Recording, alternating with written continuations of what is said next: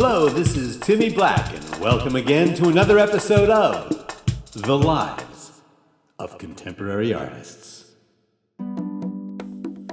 Today, I'd like to talk about the legendary Cuban artist Mica Carpentier. To Mica Carpentier, death was a matter of indifference. Bearing witness to what was arguably civilization's most violent century, to Mica, personal agency, mortality, and fate were at best peripheral to his deeply engaged imagination. What interested Carpentier above all else was poetry. A close confidant of Nicolas Guillen, whose literary experiments with wordplay and collage closely paralleled his own explorations of pastiche and appropriation. Carpentier's stoic impassivity was a premeditated posture obviating his involvement with political controversy. It was 1971, after returning to Havana, after a short lecture tour in southern Spain, when Carpentier was visited by the notorious E.S. brothers, Laszlo and Guillermo. These justly feared functionaries of the Ministerio de la Cultura Cubano could ruin one's life with one quick phone call.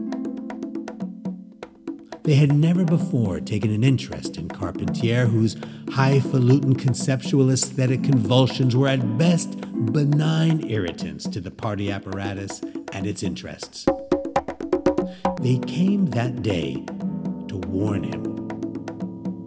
To warn him against publishing a European edition of his Diario de un Soñador sin Pagar, a collection of trifling personal reflections that were appearing regularly in the Cuban literary journal El Correo and had recently been anthologized by Prensa Revolucionaria. On the face of it, the demand seemed absurd, since most of the columns were clever set pieces on subjects ranging from the caring of houseplants in tropical climates or the interfamilial recipe disputes, a Cuban national pastime where the ingredients of regional specialties like tajaditas dulces de plátano and boliche were fiercely debated among relatives. It turned out that he had run afoul of the state censors with a couple of essays that were included in a chapter called Paucities. In them, Carpentier made hilarious observations on things like the island's lack of operable doorbells, or the Cuban preference for Russian over Spanish baptismal names, and the coarse industrial texture of the homeland's national toilet paper. It was said that Fidel himself goosed into spasms of violent laughter would soil his green fatigues and drool like a St. Bernard while reading Carpentier's work.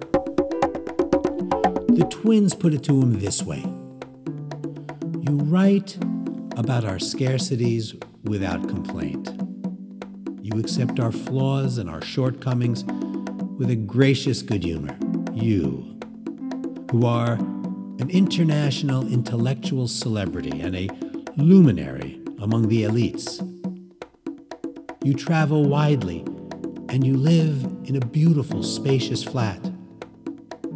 We would be much happier if you could pose as a degenerate dissident malcontent, if you wrote with greater bitterness and a stronger sense of grievance. Then you would gain greater credibility among our enemies, and we, in turn, could boast of our benevolence, our tolerance, and our abundant personal freedoms. Ah, maldito comunismo.